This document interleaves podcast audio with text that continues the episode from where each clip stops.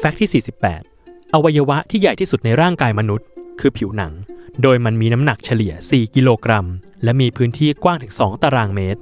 ส่วนอวัยวะที่เล็กที่สุดก็คือต่อมไพเนียล มีขนาดประมาณ 4-8 มิลลิเมตรเท่านั้น อยู่กึ่งกลางสมองส่วน cerebrum